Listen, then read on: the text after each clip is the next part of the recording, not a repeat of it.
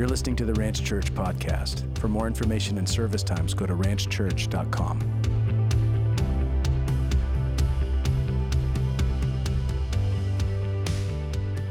So it's the list of blessings, it's the list of good, it's the list of God. I'm picking it up here in First Thessalonians chapter 5, and I'll be actually in verse uh, 15, which says, See that no one repays anyone evil for evil, but always seek to do good to one another and to everyone. Now, in the following verses, he's going to continue on with thoughts that are going to go just back and forth and back and forth, and that will be a good part of his list. And so, one of the things that we talked about in weeks prior was that when you think about the Apostle Paul and what he's saying, he's talking here to this church that he planted, and that the Holy Spirit came with a baptism of fire, and that they became such a great witness to this region. They paid a sacrifice in Christ for being witnesses unto Christ and he's applauding them and he's excited for from their spiritual children in that sense. And so he's really saying three things are true about disciples. We mentioned this in prior times. A disciple of Jesus Christ is fearless. Amen? They are fearless. Second thing about a disciple of Christ is that they're usually absurdly happy. We got to have this obnoxious happiness. It's not that we don't suffer, and we'll talk about that in the text. It's not that we don't weep. It's not that there aren't moments of brokenheartedness. It's not a fake happiness. It's that there's a supernatural, transcendent God who breaks through all of the caverns of our brokenness. And so Paul is saying, disciples of Jesus Christ, they are fearless, they're absurdly happy, and that they're usually in trouble right? So they're usually in trouble. Now, we're in trouble for the right reasons, not the wrong reasons as we grow. So sometimes in our immaturities of life before our life before Christ, we were in trouble because of our own, our own inadequacies, our own insecurities, our own faults, our own failures, our own sinfulness. And so that's why we were in trouble. But, but now, now in Christ, we're in trouble for the kingdom of God. That's why we're a troublemaker. We're troublemakers because we're children of light and we're children of love and we're children of truth. And so that is rationale of our troublemaking in the kingdom of God. And so Paul here is outlining that.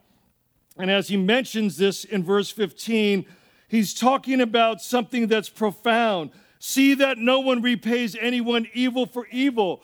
You know, you know that that's not our culture. And that is not social media. And that's not anything that is of man. In fact, it is truly, truly of God. And so, so what I would say to you by way of principle is that the kingdom of God, the kingdom of God, the rules of the kingdom of God are not the rules of man. The rules of man are bitterness and vindictiveness and get ahead at somebody else's expense. The rules of the kingdom of God are not like that. And Jesus, by way of cross reference in Mark chapter 3, there's a man there and it's a setup. It's really sad. It's actually a very sad story.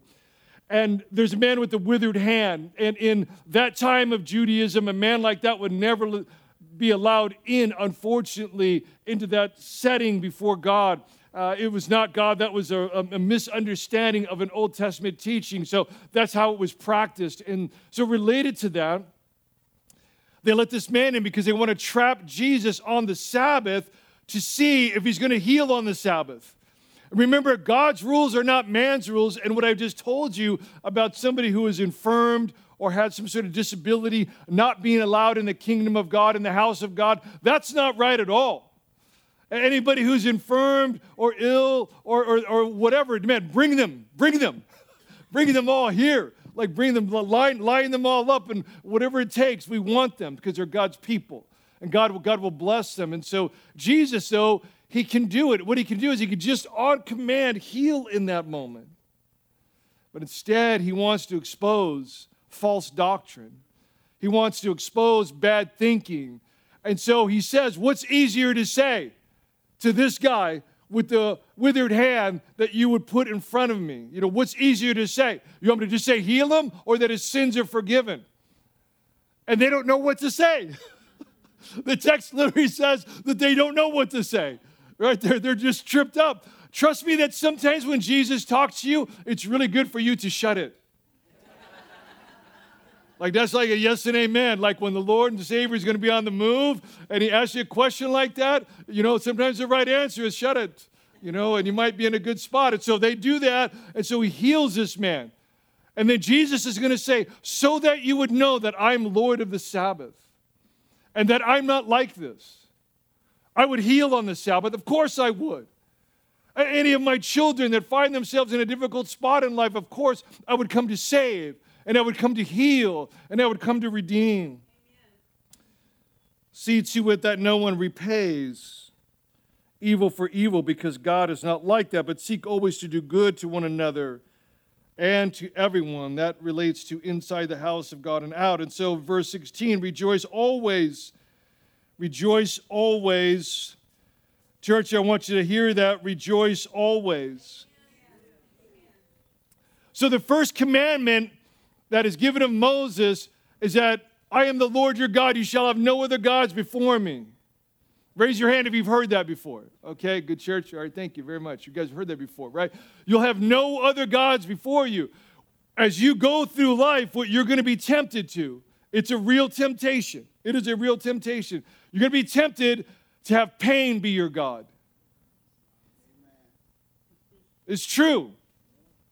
And, and, and it hurts and it's real. You're going to have some difficulty or some circumstance, something that's going to break your heart. Because if you live on planet Earth, your heart is going to be broken, and the kingdom is not sparing you of that. It's giving you power in and through that, it's giving you power over that. But you're human, you live on this side of eternity. Rejoice always.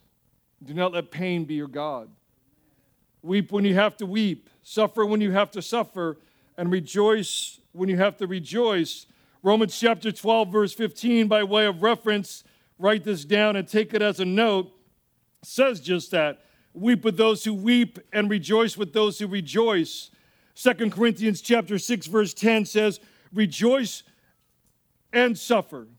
Rejoice and suffer. It actually says, While I'm suffering, I can still rejoice while I'm having pain, while I'm having difficulties, I can still actually be rejoicing. Christ can still visit me. It's not something that you make up, it's not something that's fake, it's something that's real. And so we rejoice always. We come to worship. Worship, sometimes worship will make you cry. Right? Because worship is going to remind you to let go. Right? Worship is going to, the Holy Spirit's going to come upon you and say, Give that to me now right? And you're going to wrestle because you're human. You're going to let go. You're going to hear the preaching of the Word of God or hear altar calls related to prayer, and you're going to wrestle against it. The Holy Spirit will say, let go. And so you'll have weeping, and, and yet you'll have joy, and you'll have the Holy Spirit that will meet with you. So Paul is going through a list. It's just one list. You could tell that he loves these people. He's trying to he's trying to let, you know, let them know how much he loves them. He's just giving them the list of what a disciple looks like. He's picking on these little things that he wants to remind them in love. And so now he comes to his next part of this list, verse 17, is pray without ceasing. Pray without ceasing. So what does pray without ceasing? You know pray without ceasing means? It means this. It means stop and pray right now. It's what we just did. In fact, we found out about, about baby Hayes. We found out about that. It's like, okay, we're going to stop the service, right? Nothing else matters but that. We're going to stop that. And uh, I was having a hard time controlling my emotions. Like, okay, well, then I pick on Pastor Clay. Clay, you got to get up here. right? We're going we're gonna stop. We're going to pray. You're going to go through your week. You're going to be in your place of work or whatever it is in terms of your, your life, and there's going to be someone there who's going to need prayer. You stop right then and pray for them. That's pray without ceasing. It doesn't mean that you're going around your day bumbling words or have, have a hundred structured prayers for every hour and that kind of thing. No, we live real life. And so, so I'm talking to someone over here and they let me know something, and so I'm going to pray. Today, I just felt an anointing of the Lord, and so as many people coming forward as possible, I was stopping you and I was praying for you because it was like on me. It was like I was going to pray the Holy Spirit comes upon you during worship. I'm going to pray that the new covenant grabs you today. I'm going to pray that you're liberated today from demons and from sin. Right? I was trying to get every single one of you if I could. So you just stop. You go through your day and you just stop and you pray for somebody. Sometimes, of course, in your professional life, you have to have some degree of balance with that. And you, so you just simply say to somebody, I'm going to be praying for you, right? And so then you go and you pray for them. Because it's not going to be the place for you to be shouting yesterday man right? And doing doing all of that. You've got to kind of find a way in which to do that but you do it because you stop.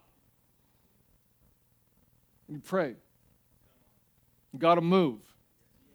And you'll hear that and his word will not come back void. And he has a covenant promise over you, if you're following Christ, a disciple of Christ, to actually listen to you because it's his will that he sent you to that place to hear that need so that he might invade that moment in and through you. that, when you get that, you'll never be the same because that, that's like really fun. Verse 18 Give thanks in all circumstances, for this is the will of God for you in Christ Jesus. It relates to the previous thought that Paul had as he says this, but he wants to repeat this that give thanks in all circumstances, for this is the will of God for you in Christ Jesus. I mean, I actually just I actually just want to shout that and like say it a hundred times over and over so we would understand it. I realize it would be ridiculous in some ways to do that, but it is true he is saying this is God's will. So give thanks in all things. All right, so here's, here's how you have to practice that. Here's why God would say that. Here's what this means. When you go through life, your tendency, your human tendency, is to deny reality. We're like that. You get bad news, and you go, No, I don't want to deal with that bad news. No, come on now, that's you. Right? And then and then there's something that's overwhelming in terms of the news and you go i don't really want to deal with that. So you just don't deal with it. And giving thanks in all things means i'm going to accept reality. And because of that christ will invade my life and change that but it starts by me accepting that reality and giving thanks for it. I'm not giving thanks for somebody who did some sin for me or evil to me or whatever, I'm, I'll give thanks that I'm suffering in that moment because somebody else was a jerk or somebody else was a sinner or something else happened. But I'll give thanks in that moment because Christ will meet me. So, Christ, if you're sovereign over this moment, and He is, then I accept that reality. I accept that circumstance. I accept that notice from the doctor or whatever the case is, and I watch Christ enter into it. That's where the power is, that's where that transformation is. And I accept whatever that moment is, good and bad. I stop there and I enter into that. Well, Paul's not done yet. He's going to say, Do not quench the spirit. Do not quench the spirit. So, quenching the spirit. yeah, that's really something. You know what quenching the spirit is? Write this down. Do not put God in a box and then just write the word doctrine next to that. So there is truth. We're not making up our faith. There's one God, three persons Father, Son, Holy Spirit, one God. Right? There's a mystery within that Trinity. So we're not making up our doctrine, yet don't put God in a box. All right, so, uh, so I'm going to embarrass one of my friends right now, which he's okay with me embarrassing. I'm going to embarrass Dr. Richard Danson. Right? Because he's my, he was for 30 years, plus he's been my medical doctor, right? He's actually now, he's now heads up our, our school of ministry. And I tell him he's retired, he's not retired. And so, but he's retired, but he's not retired right? So this is this is what it was like to have like your your doctor who's been baptized the Holy Spirit and full of the Holy Spirit, and I want to go to the doctor, right? So now I go to the doctor, whatever it is, whatever it is. I got a little sniffle in my cold, or I have a sinus infection or something. It's just like so. I go to my doctor. Oh, doc, I got a sinus. I got a sinus infection. He goes, well, Jesus is going to heal that right now, and I might have to give you some medicine. Okay, great. I'll take the medicine and then pray on the way home, right? So then, so then, so then, so then he'll give me a shot. He'll he'll, he'll pray praise for me. He goes, okay, well, now that you're healed, let's go pray for everybody else in my office. No! No, I did, I did not come to the doctor. no, I want to, I want to like leave. Can I leave? Can I leave? He goes, no, no, no, because you're now going to go lay hands on everybody and pray for them. I go, I'm what?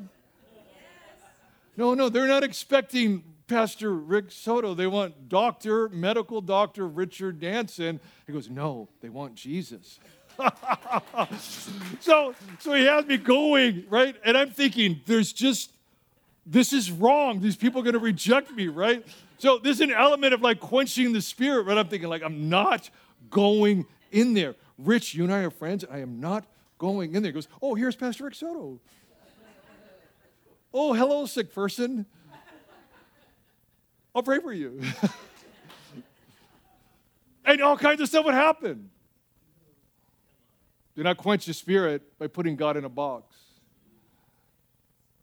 You don't let God be in a box. You know what? You know, uh, every single one, every time Rich did that, every single time I feel so uncomfortable.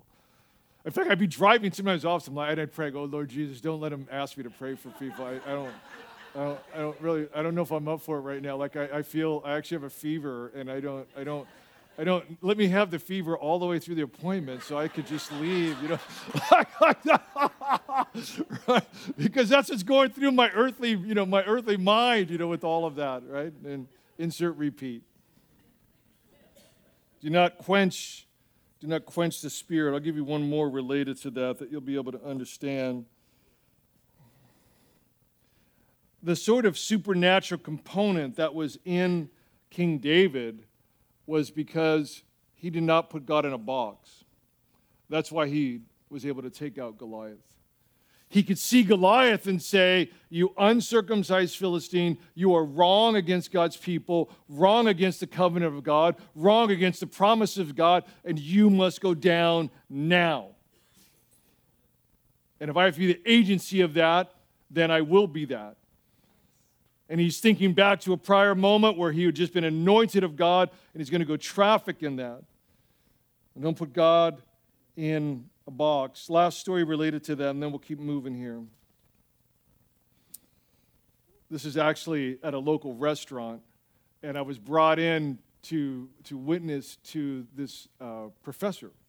And I, don't, I can't remember if he was a law professor or a philosophy professor, but anyway, um, I go, okay, sure, I'll go. Free lunch, I'll do it. And I'll try and tell this guy about Jesus, right? I don't get a word edgewise, which is hard for Pastor Rick Soto, right? I mean, I can't, I get, I just go, this guy's talking, this guy's talking. I mean, I can't, I can't, I'm just sitting there going, wow, brother, you like, man, you just keep going, you know, you just keep going. And so, I, so, so, so I'm trying to figure this out, and I'm trying to wait on the Lord. I'm like, okay, well, I, I think I think I've done no earthly good here. I mean, I'm just, and I don't know if I've done any kingdom good here. I'm just trying to pray, and I have nothing to say to this man. And then, don't put God in a box. The moment happens. And so he wants to talk about ethics, and he says something. He says, you know, the Bible has no practical applications to life. don't, don't tell the Lord Jesus Christ, who's risen from the dead, a stupid statement like that. Like, well, the second you say something like that, he gonna make you dumb. Doesn't matter how many degrees you have. And uh, and so so he so he says that he says that, and I and and and he and he apologizes. He's, he's trying to apologize. I don't mean to offend you. Just the Bible has no practical applications in life. And so I go, well, what do you mean by something like that? And then, so he wants to have this illustration where he says, well, see, and he's talk about, you know, like there's like a train coming down and it's going to go on two tracks. And then, you know, one, if, you know, the brake is off. And so on one track, it takes out the wife. The other track, it takes off the kids. And you've got to decide. How do you decide? The Bible says nothing about that. I said, brother, like, you need to come to prayer, man. like, you really need to come to Jesus. Like, why are you thinking that? Like, why is that your, tr- if that's troubling you, you ain't got any troubles. Like, you know, and so, so I remember thinking, okay, Holy Spirit, what do you want to do here? What do you want to do here? And so it just came real quick. I blurted it out, and I was a little embarrassed at first, and it's related to one of the points I just gave you. I said, Brother, I don't have to answer that question. He, he says, he said, Is it because the Bible doesn't say anything? I said, No. is because God's not playing by your rules. God's not playing by man's rules. Like you just created a man made scenario, right?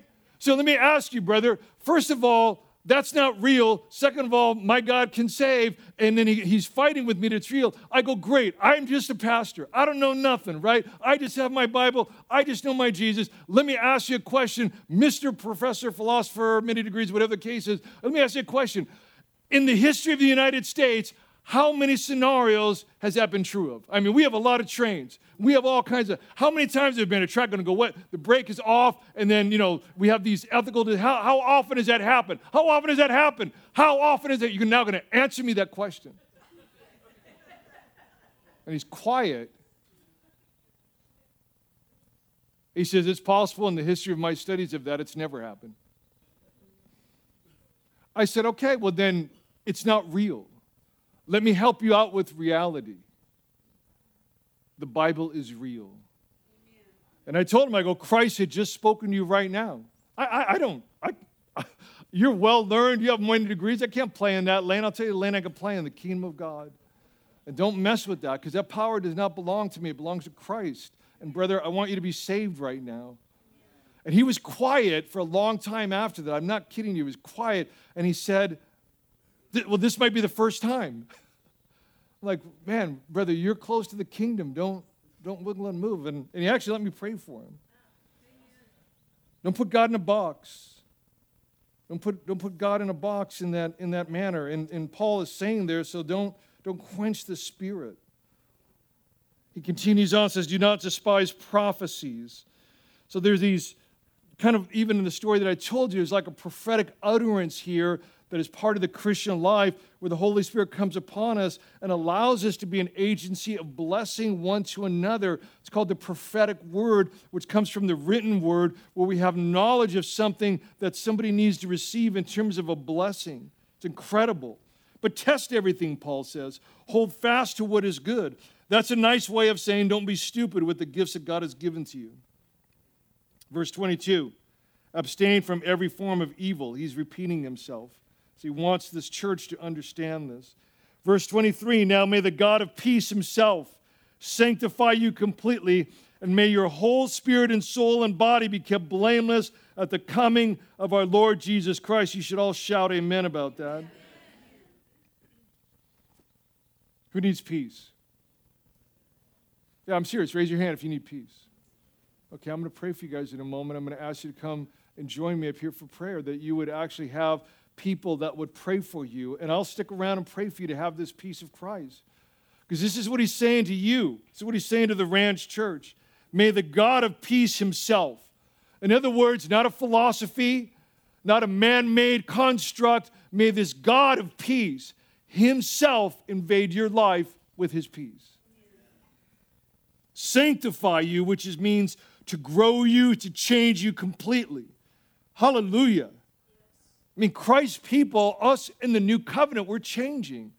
So that's kind of why I get mad, and I'm not going to really get on a diatribe about this, but I feel like for youth and for kids and for, for a younger generation, being lied to as if like what you were born into is all that you're going to have and that you can't change and that you can't grow and that you can't be the person that God wants you to be. Are you kidding me? I speak against that in Jesus' name. We get to grow and we get to change. We get to be sanctified. May the whole spirit, soul, and body in you be kept blameless at the coming of our Lord Jesus Christ. Church, here it is, verse 24. If you have a Bible, raise your hand. Okay, you're going to say this verse out loud with me. Here it is. Repeat after me. He who calls you, is, faithful. He will surely do it. He, who calls you, is faithful. He will surely do it. That's right. That's the right word. May it fall upon you. May it be the soil. May it be the marinade. May it be the blood that pulses in you. This is why Paul says in verse 25, brothers, pray for us. All right, so it's a it's a, it's a second appeal here, and, and and and he says, brothers, pray for us. And so so I would ask you, church, would you please pray for Pastor Rick Soto and his family? Would you pray for Pastor Jeff and his family? Would you pray for our elders and many others that serve? Would you pray for us? Sunday nights, my sleep is almost always disturbed. It's like doesn't make sense, you know, and other things like that. And so, if you would pray for us, if you would pray for us, greet all the brothers with the holy kiss. Let me just tell you that I love watching the people of God congregate. I mean, I love, I love just hugging all of you. I love, I love watching it. I love, I love watching everyone mill in and And, uh, and, I, and I just rejoice. I rejoice because I know you're going to meet Christ. I put you under an oath before the Lord to have this letter read to all the brothers, which is what we're doing right now. The grace of our Lord Jesus Christ be with you. These are Paul's, Paul's words in Scripture that he gives to this church as he says, I'm now on my gospel mission. You're now on your gospel mission, and Christ in you will win that day. Thanks for listening to the Ranch Church podcast. For more information and service times, go to ranchchurch.com.